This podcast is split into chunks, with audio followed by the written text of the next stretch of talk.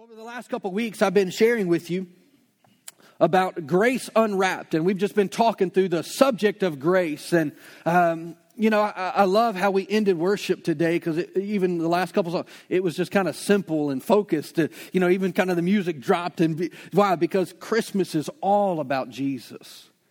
It really is all about Him. Without Him, there is no Christmas. We might have a holiday and we might have parties, but there's no meaning. It would just be kind of pointless. You know, why? Because what we celebrate at Christmas is really the arrival of grace. And I've been sharing with you over the last couple of weeks about the idea of grace and really kind of unpacking it and looking at it. And, and you know, uh, I think it was week one where I shared with you that grace is the gift that just keeps on giving. And it's so important because why? Because uh, another word for grace you could say is mercy. The Bible says that God's mercy is new every day for us. In other words, every day that we wake up, there's new grace for that day for us. Why? Because we need God's grace every day. Like, well, what is grace? It's God's ability in me to do what I can't do. That's what grace really is. I mean, and it's a huge subject because you can't talk about Jesus without talking about grace. You can't talk about grace without talking about Jesus. He is grace. They are one and the same. They're not a separate subject. And, and, so, even here at Christmas, man, we get so caught up in all the trappings and the wrappings and all the hustle of the season and all these things that are going on. And yet, sometimes I think, like this morning, it's good just to kind of slow it down and focus for a, a minute. You know, because, and, and it is so important because Christmas is the story of God's grace coming for us. It didn't just come to us, it came for us. You know, we were singing that song a, a moment ago. Is that love came down and rescued me? Love came down and what? Set me free. From what? Ultimately, from myself. Why? Because without grace, without Christ, guess what? I am just a sinner. Sometimes we can think, well, well, God rescued us from sin. Yeah, but he really rescued me from me. Because left to myself, I'm a big old disaster. I'm enough of a disaster with Jesus some days. You can ask my wife. But without him, man, am I a mess. And we all are. And so he came to deliver us. Jesus came to help a helpless humanity. Why? Because nobody could do anything about their condition. That's what grace is. It's God stepping right into the middle and saying, Let me do for you what, for what you cannot do for yourself. Jesus stepped right into the middle of that. And so that's what we talked about. And last week, uh, didn't you enjoy the Christmas service last week? Did y'all have fun with all the everything going on? And I think the video that Aaron made, which he did a great job on, made everybody laugh a lot, and you know, and we enjoyed everything. So I thank everybody who put in the time and the effort and all the energy that goes into pulling off a service like that. It was a little different, but it, it was a lot of fun. And so, who are all my eggnog people? I just want to know who the weird ones are. You know, and just. I'm the eggnog guy. like, that's me. And uh, I was surprised, I got to be honest, that so many people liked eggnog. Who knew? And, uh, but Anyhow, if you weren't here, you have no idea what I'm talking about, but we had a lot of fun last week. But uh, one of the things that I shared with you last week was this idea uh, is about, and I, I, I phrased it like this, is that, that there's this thought is that grace replaces. Grace replaces our brokenness for God's healing. God, grace replaces our sin for his forgiveness. You know, and there were all these little phrases that I had thought about it, that really grace, and that's what grace does. Grace takes something, but returns something much better. That's what grace does. And the scripture for that comes out of 2 Corinthians chapter 5 verse 21. And it says this, for God made the only one who did not know sin, and this is an important word, to become sin. Jesus didn't just take on our sin, he became sin. He didn't just say, well, let me, you know, throw it on like a backpack. Let me carry the sin to the cross. It was much deeper than that. No, he became sin. I don't have time to go into all that that means and why that's important, but literally, he became all that we were. Remember, I said that Jesus came for what? To help a helpless humanity. And here it says, For God made the only one who did not know sin to become sin for us. He became sin for us. And then it goes on, it says, so that we who did not know righteousness might become. There's that word again. See, if Jesus didn't become sin, we couldn't become righteousness. Now, this is why that's important. If Jesus could put on uh, our sin like a backpack, we could put on his righteousness like a backpack. In other words, I could throw it off. But the fact that I have now become righteousness, it's not something I put on, it's now who I am. Jesus became sin for me so that I could become righteous. That word righteous simply means that God is not mad at me. God is not out to get me. God is not waiting just to smash me. God is not, He's not looking to avenge my wrongs. No, that was, Jesus became the one that God, if you want to say it this way, unleashed His anger upon. Jesus became sin for me. He became sin for you. Why? So that you could become just like Jesus. This is the Christmas story. I mean, think about this. When God looks at us, he thinks the same thing as when he looks at Jesus. Now, that's, I, I don't know if my, even I can wrap my brain completely, fully around that thought. Because my, my thought is, is yeah, but. but Jesus doesn't have this, and Je- no. Jesus became so that we can become. He became our sin so that we could become right with God. And it's an amazing thing. So it says that we can become the righteousness of God through our union with Him. See, Jesus came to write in us a new but a very different story than what had been. It was a whole new way of living because I can't imagine living under the Old Testament. Because the truth is, is that in the Bible there are these terms and there's these seasons. We call them dispensations. It's a time frame in which God works. You may not realize it, but right now you actually live and exist in the dispensation of grace. In other words, it's the time of grace. That's what a dispensation is. It's a time. And yet we live in the time of grace. It's the greatest time ever. And yet, when Jesus came, that was, it was a turning point. I mean, our calendar changed, but there was also a spiritual calendar that changed as well. Is that it went from just being a, a law abiding, abiding citizen to now a son in the house, a daughter in the house of God. This is the this is the reason that Jesus came. It was so that we could what? Now not, not just be servants, but we could be children just like Jesus. We're not some secondary, like half Jesus. No, he became so that we can become. That's what the Bible says. It's not my opinion, that's what Scripture says. That's the reason that he came. And so I don't know if we can really fully comprehend what life would be like if Jesus had not come. Because I only know the time in which I exist, which is right now.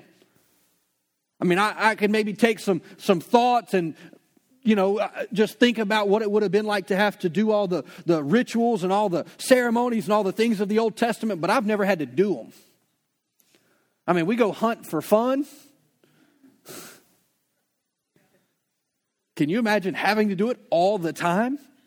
I mean, just the, if you go and read in the Old Testament what they had to do, it was an unbelievable amount of time. Now, I'm sure they were probably proficient and all those things, but I don't care. If you butcher an animal, it still takes some time. And you had to do it very specifically, and it was very, I mean, it was very detailed. And yet we got off the hook. We don't have to do any of that. Why? Because that was all symbolic of what would be done in Christ. It was all pointing towards Him. And it's what he did. And you're like, well, why do we need to know all that? Because if you understand what happened in the Old Testament, it tells you what Jesus did for you. To the degree is that everything was so detailed. Because to God it mattered. Why? Because it mattered what Jesus was going to do. And God wanted to make sure that every I was dotted, every T was crossed, everything to perfection. That way, when Jesus came, he could fulfill every part for us so that we could become every part of who he is. That's the beauty of the Christmas story.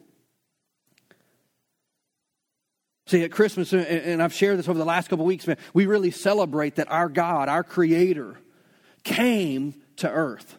That's what Christmas is all about. We celebrate the birth, the life of Jesus. But here's the thing if Jesus was just born and died, probably not that big a deal, honestly. The difference is, is that Jesus didn't just die, he resurrected. He came to life. I mean, and, and that, and because he came to life, the Bible says now we can come to life in this newness, this freshness of life. And, and so this is really the Chris, and it's the beauty of the Christmas story. God didn't send Jesus just haphazardly and just kind of like, well, go figure it out if you want. No, he, he'd already laid it all out. He, there was a, a great plan that God had put into work, and Jesus came to fulfill that, the, the, the plan. I mean, Jesus said this. The devil comes to tempt Jesus in Luke 4, John 4, and it's in several of the Gospels. And, and Jesus every time responds and says, you know, because he's like, hey, if you're God, prove it. And he says, no, the scriptures say. And then he, in the end, he says, I have come to do the will of the one who sent me. You see that all the time. Jesus, I don't speak anything that I don't first hear of my Father. Jesus was not here on his own agenda, he was here on God's agenda, and God's agenda was us. He was looking for us. He was wanting to bring a family back. And that was the heart behind what we celebrate. And so, I mean, you think about it. Jesus, the Bible says, was the creator of the universe. He was the, the architect, the designer, the builder of everything we've ever seen and known. And yet the builder came to redeem what he had built. That's what Christmas is really all about. It's about bringing us back into a relationship that God always wanted, that we were originally created for. We weren't meant for judgment, we were meant for relationship. This is why we celebrate. And in Ephesians chapter 2, we've, we've read this verse over the last couple weeks, but Ephesians chapter 2, verses 8 and 10, or 8 through 10, it says, God saved you by his grace when you believed. It says, and you can't take credit for this. It is a gift from God. It's the first Christmas present you were ever given. It was the grace of God because Jesus had already purchased it, already bought it, already packaged it up, ready for you to, to, to receive it and to enjoy it. The grace of God came. It's a gift. Salvation is not a reward for the good things that we have done, so that none of us can boast about it. For we are God's masterpiece, and He has created us anew in Christ Jesus so that we can do the good things that He planned for us long ago. So, salvation and grace, it's not about earning it. If you could earn it, then Jesus didn't need to come. That's the whole reason He came because it could not be earned. Even with all of the processes, all of the procedures, all the ceremonies, all the sacrifices, none of it was enough. They were just buying time until Jesus came. You know, I mean, we have that phrase like pay it forward. Somebody does something nice, so you do something nice for somebody else. In a sense, that's what they were doing in the Old Testament. They were simply paying it forward, except the problem was the bill just kept racking up. No one ever paid the bill. so the bill just kept getting larger and larger and larger and larger and larger until Jesus came and says, Hey, I can pay that. Paid in full. That's what Jesus came to do. And so grace will never be something. I mean, you know, Paul had to talk to a church and he told them, he, he, because he was like, Who has fooled you or tricked you? It was the Corinthian church. And he said, Who has fooled you? That which began in the spirit by the grace of God, that somehow you believe that now that you're saved, that now you're going to do this in the flesh. He's like, Who tricked you? Who lied to you? He said, No, no, no. What started by the grace of God, guess what? Will continue and will finish by the grace of God. There's no way for us to do this in and of ourselves. It's, it's the grace of God who gives us not only the desire, but the will, the ability to be who He's called us to be. Now I want to give you a thought, and it comes out of 2 Peter chapter 3, really in verse 18. I'm going to read this out of two different passages. Because and this is really my heart for the message this morning is you know because we've talked over the last couple weeks and we really talked about uh, in week one talked about the gift of grace. Week two we talked about grace in a manger really uh, about jesus coming. But today i wanted to share with you some thoughts about this idea which is that we are to the bible says to grow in grace. Grace is not just a one-time event that happened Salvation is not just a one time event that happened. We are to grow in the grace of God. We are to develop, and we are always in this process. It won't be complete until we stand before the Lord. This side of heaven, there will always be more grace for us to be able to grow into. And so here, in this passage of scripture in 2 Peter chapter 3, it gives us some instructions. It says, Grow spiritually mature in the grace and the knowledge of our Lord and Savior, Jesus Christ. Grow in the, in, in the what? The grace and the knowledge. That word knowledge is not just head knowledge, it's really revelation, it's understanding. It's like, man, I get this. It's more than words on a page, it's a heart understanding of what Jesus or who he is and what he's done for us. That's really what it's talking about. The Passion Translation says it this way it says to continue to grow and increase in the grace of God. Increase in the grace of God. That means I ought to be experiencing more of Jesus today than the day I got saved. And here's the good news you may say, Well, I'm not. You can. You absolutely can. Why? Because Scripture tells us to. And Scripture can't tell us to do something that we can't do. And it says, grow, increase in grace, and in intimacy with the Lord and Savior, Jesus Christ. See, we, we talk many times, and, and, you hear us talk about the importance of your next step, and your next step, and your next step, and your next step. Why? Because steps matter. Because if you don't start stepping, there will be no growth. Jesus did not die for us to just get saved and say, I'm sorry and I need forgiveness. Jesus came so that we could become developed, mature believers. Because with maturity also comes a deeper level of relationship. Jesus didn't come so that we could have a shallow relationship. No, no. He came so that we could have a life altering, life changing intimacy with God not some secondary, shallow Christianity. No, I mean something that revolutionizes your life and continues to revolutionize your life. That's why Jesus came. I don't have time to, to read it, but over in uh, 1 John chapter 2, really in verses 12 through 14, it really talks about stages of spiritual growth. I would encourage you to go and read it, and you can read it in context. But uh, it really talks about four different levels, if you will, or places, because the truth is, we all start at the same place. You might, you might have been a, a, child when you got saved. You might have been a teenager like me. You might have been an adult. But it doesn't matter your chronological age, your spiritual age all started at the same point, which is what? Where do we all start physical life? A baby, right? We all start as a baby. Nobody, you know, I, I, sometimes I make jokes because my son was rather large that, we, that gave birth to a toddler. Well, he wasn't a toddler yet. He just kind of looked like it. It was like, wow, that's a big old kid. How are you folded up like, you know, I mean, like, it's pretty impressive. Boy's going to be a gymnast one day. And uh, probably not. He's not that coordinated today. But He's really smart, though. But no, it talks about spiritual growth. And it talks about what? Is it, it, it actually gives us a phrase of that you could be a little child, a baby. And that's not a, an insulting thing, but it's just the truth. If you know where you are, you know where to you know where to move towards. And there wants to be development. So it talks about little children, and then it talks about children. They're a little more mature. They understand a few things. I mean, like when my kids were born, they drank milk.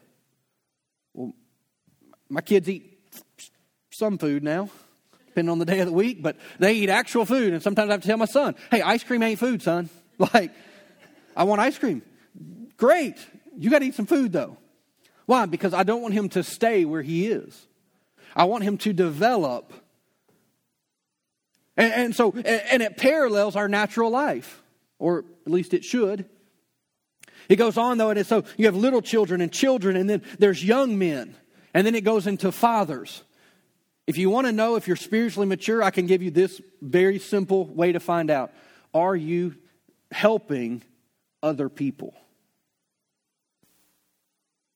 Are you building? Are you, are you helping to walk with people?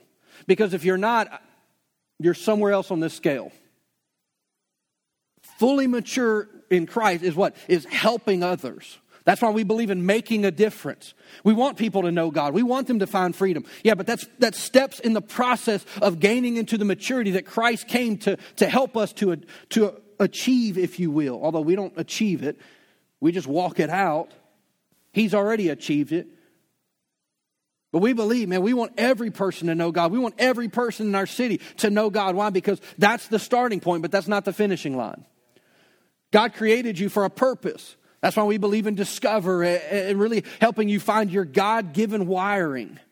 Why? Because ultimately, all that comes about to help you make a difference.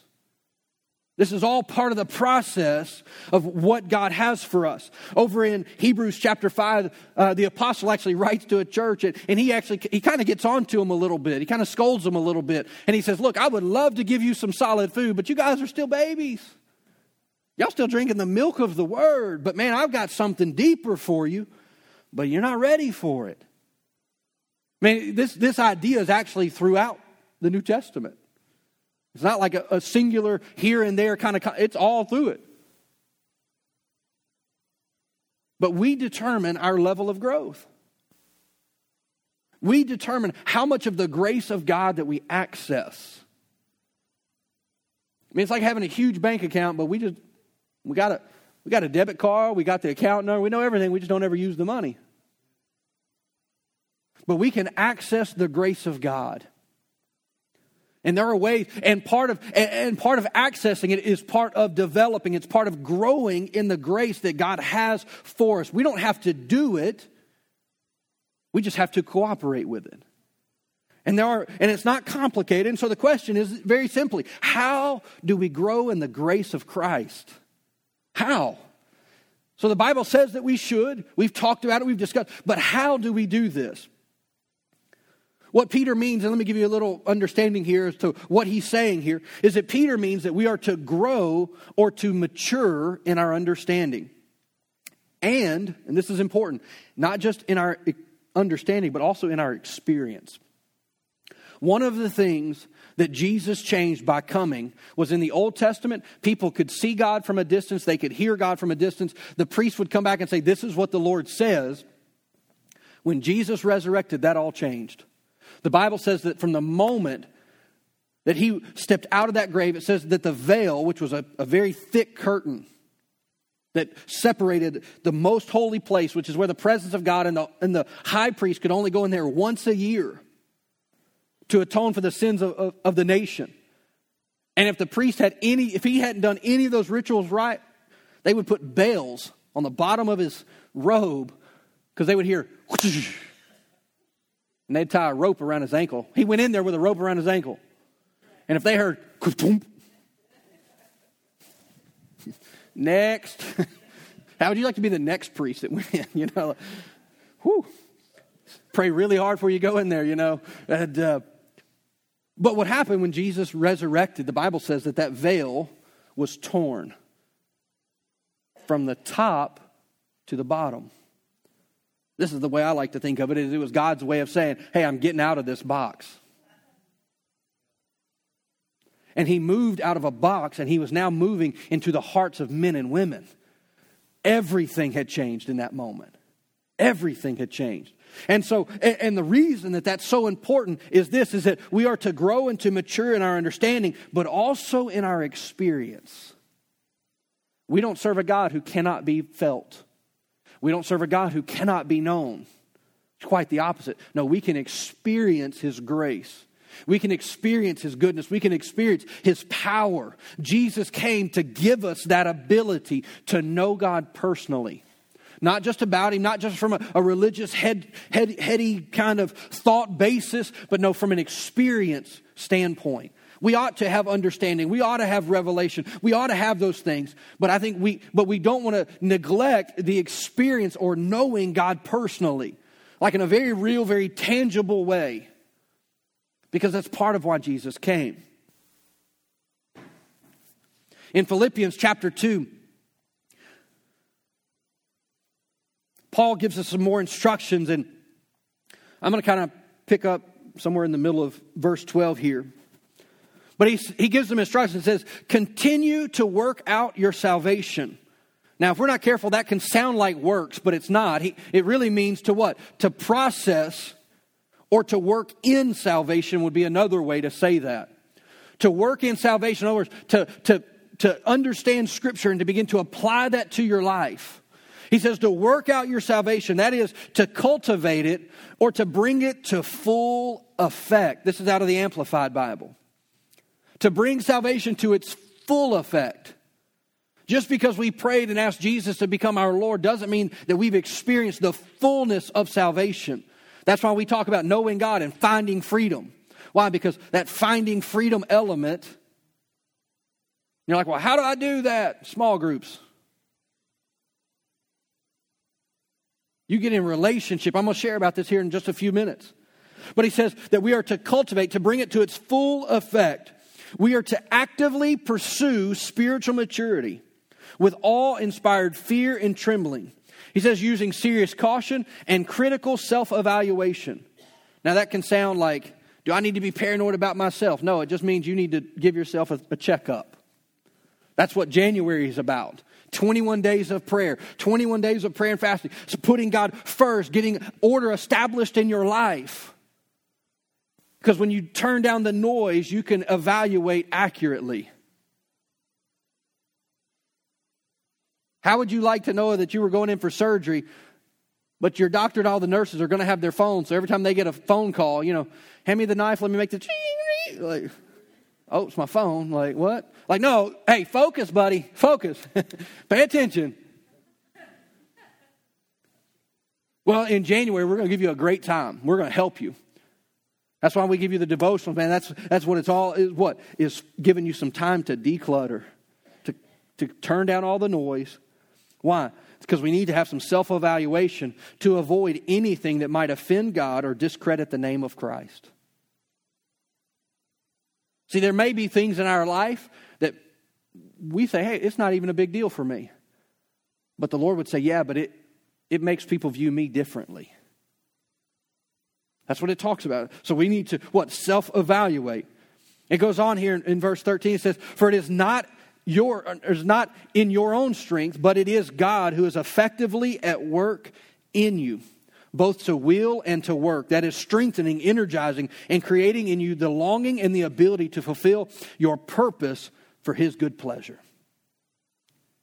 See, God has a purpose, God has a plan. It is for you to influence the world in which He has placed you in. Now, you may think, well, my world's small. Yeah, but that's the world God has you in. Even if you think it's small, it's not small to Him. Why? Because He thought it was important enough to place you there. And so you're there to make a difference. You're there to impact, to influence, to let the light of Christ shine in you. I mean, we got Christmas lights all over the place and they're fun to drive around and look at. And what are they doing? They just shining. When they get turned off, you don't notice them, do you? We as believers are called to be light, to light up the world, the world in which we live. We ought to light it up like a Christmas tree. People ought to recognize, like, oh, but not just in a curious, like, in a way that's like, man, there's something about you, something that's different. So God's given us what? The ability, the desire to do what we've been called to do. See, we're, we are to be constantly developing in our understanding of who Jesus is, not just that he was, who he is, and also how that affects us right now. We're to be continually developing that. The Bible says it like this is that we are to be developed in the character of Christ to where we will look more and more and more like him. I've said this before, but you know, I, I turned 40 this year. And I, every year, every decade, I want to be able to look back and be like, man, when I was 30, I was stupid. And I don't mean in a natural sense. I want to say, like, when I was 30, I knew nothing about God. I thought I did, but I didn't know anything. And when I get to 50, I want to look back at 40 and I want to say, man, I thought I knew something about God. And you know what? I just didn't know much. And when I get to 60, I'm going to be like, man, that 20 year old was really dumb. He really didn't know nothing. He thought he knew it all, but man, he didn't understand nothing. Why? Because I want there to be perpetual growth. And when I get to 80, I want to say, man, that 60 year old thought he had some things figured out. He had a few things, but and if I make it to 100, I want to be better than the 95 year old. And I want to be closer to Jesus. And I want to know him more. And I want to be intimately acquainted, as Paul said. Like more and more and more. Why? Because my great aim in life is that. It doesn't matter if I let everybody else know about him if I don't know him. It starts in me, and then out of that, I can go out and make a difference in other people. That word maturity simply means this it means to be fully developed. It also means to have moral or mental character. I mean, I, I, like my son, I would love to eat ice cream all the time. Like, you know, it's a good idea, sounds great, just not very nutritious. So sometimes I have to tell myself no. I have a friend of mine, I love this one time, he, we were talking about, so I don't remember what, and he, and he said it this way, and I just thought, how, how funny. He said, Sometimes I need to exercise my no muscle. Tell myself no. Why? Just to exercise that no muscle. In January, you might be, you might be really like bodybuilding that no muscle. Get thee behind me, Satan. Or that Dr. Pepper that's speaking to me from the fridge, you know? I mean, the pull is strong. But sometimes why? Because that's what mature people do. Maturity gives you the ability to tell yourself no. Sometimes just so that you know you can. Sometimes you need to remind yourself that you can tell yourself no.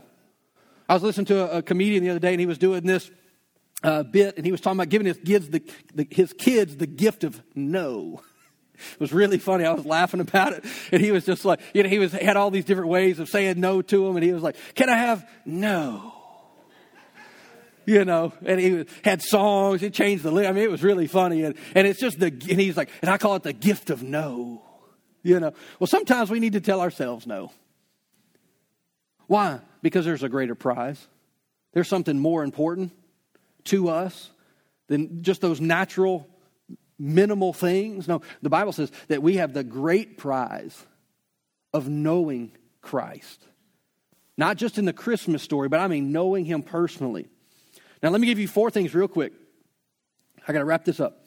I, I, I, preached this before, but I'm not, so I'm not going to spend a ton of time on this. But how do you grow in grace? I want to give you some practical ways to do this. It comes out of Acts 2.42. This is the early church. I mean, like the very, really genesis of the church there in the book of Acts. They have the day of Pentecost, and this is right there at the end. I mean, literally, Acts chapter 2, the beginning, they're up in the, they're in the upper room. The Holy Spirit falls upon them, and then this is the, towards the end of chapter 2. And it says, and it gives us instructions, it says that there were four things that they really kind of focused on. But I also believe these are four ways that we can grow in the grace of God. Four things that will help us to grow in grace. So, number one is the apostles' doctrine. Now, there's two ways that you can really do this, that you can kind of grow in this area. So, it's the apostles' doctrine. So, there you go. It's coming to church faithfully, which you're here. I mean, you're here like pre Christmas. Like, you didn't leave town. You're, like, you're at church. Like, you're in. So, you qualify. So, coming to church faithfully, but also reading God's word consistently. They what? They made a focus of the Word of God. They gave place to God's Word in their life. And so they did that through gathering together, but they also did that through reading God's Word personally. And, and, so it's keeping it before them continually. This is one of the ways that you can grow in grace. Why? Because if you'll keep God's Word before you, revelation will come. The Holy Spirit will, will highlight those scriptures, and all of a sudden it won't just be scriptures, it, there will be real meaning behind it, and you will begin to grow in Scripture. Here's the second one that they did it was fellowship. It was fellowship. Now, this is more than just having conversation. The Greek word, which is what the New Testament was originally written in, was a word called koinonia, which actually gives and gives us much more understanding than the word fellowship. It means a very close, intimate friendship. Like think of your best friend, the person that's closest to you, maybe even your spouse, and then add a spiritual element to that. Because it's not just your BFF.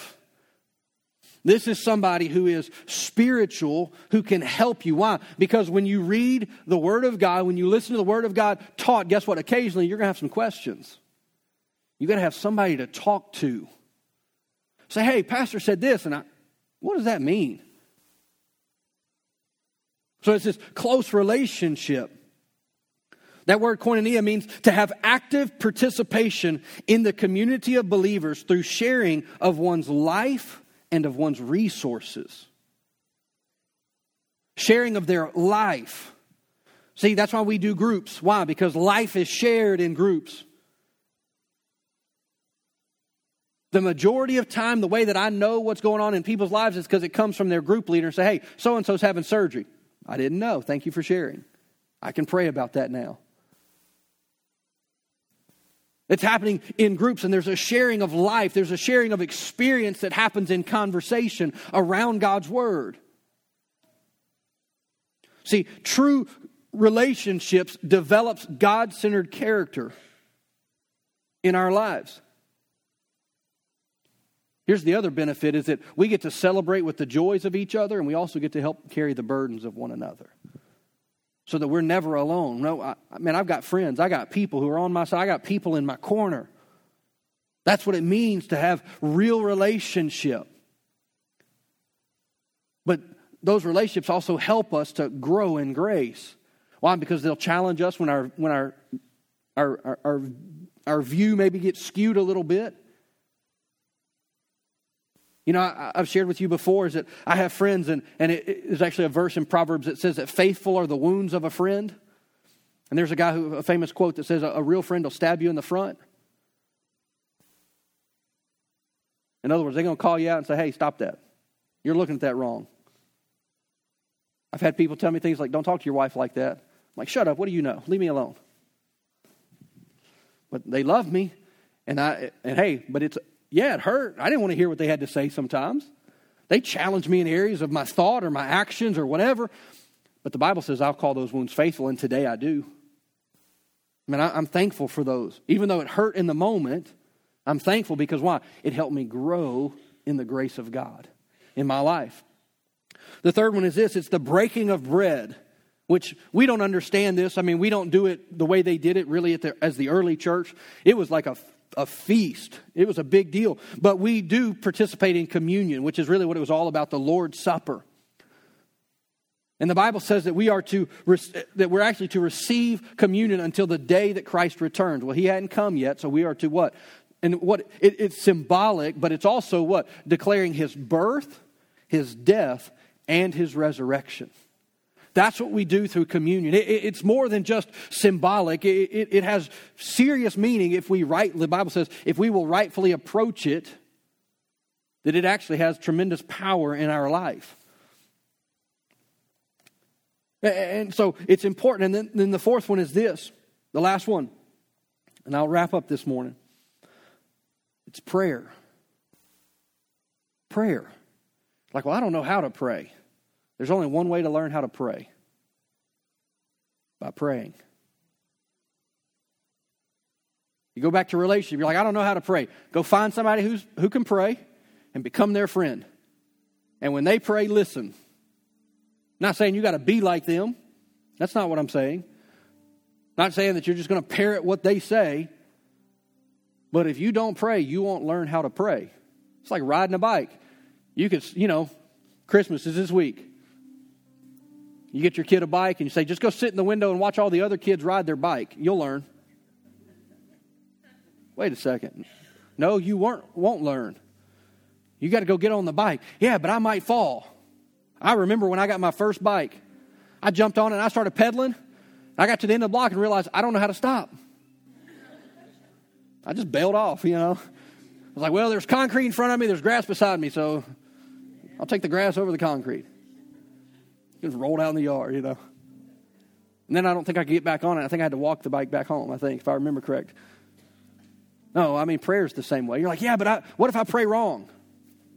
Get up. It's just communion with God, it's just a conversation. It doesn't have to be complicated, it doesn't even have to be pretty. The heart matters more than the words.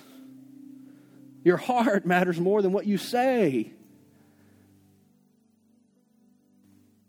But there's something significant about prayer. Number one, it's an act of faith. If I'm going to pray, that means I have to believe that God's actually listening. I mean, I've had those thoughts like, man, am I just flapping my lips? Or my prayers just getting to the ceiling and they just stop there? Like, so it's an act of faith to pray. But it also, and what? It actually helps me grow in the grace of God in my life as I walk that out. So, how do you grow in grace? I just gave you four easy, simple ways. All of us can do them. They're not complicated, they're not hard. We just have to apply them. We have to what? Do them. This is the whole reason that Jesus came. It is the story of grace. And I don't want to get to heaven and realize, man, there was so much more that God had for me than I ever experienced on earth. And I know there's going to be a degree of that. I know there's areas of my life that I'm that I'm going to be like, Dad, gummit, I missed that, didn't I? Man, God wanted to do so much more. But I want to make sure that what Jesus bought for me, I enjoy. Because he bought it with his life. And the Bible says he freely gives it and offers it to every one of us. Every one of us, without fail. Everybody gets offered grace. I mean, the Bible says that, that God's desire is that all would what? Come to the knowledge of salvation, the knowledge of grace. But we have to receive that grace. There's no other way to get it. You don't get it by proxy, you don't get it by being next to somebody who has it. Like, well, maybe it'll rub off on me. It doesn't work like that. Every person has to make that decision for themselves to receive the grace of God. Would you bow your heads with me this morning? You know, you may be here.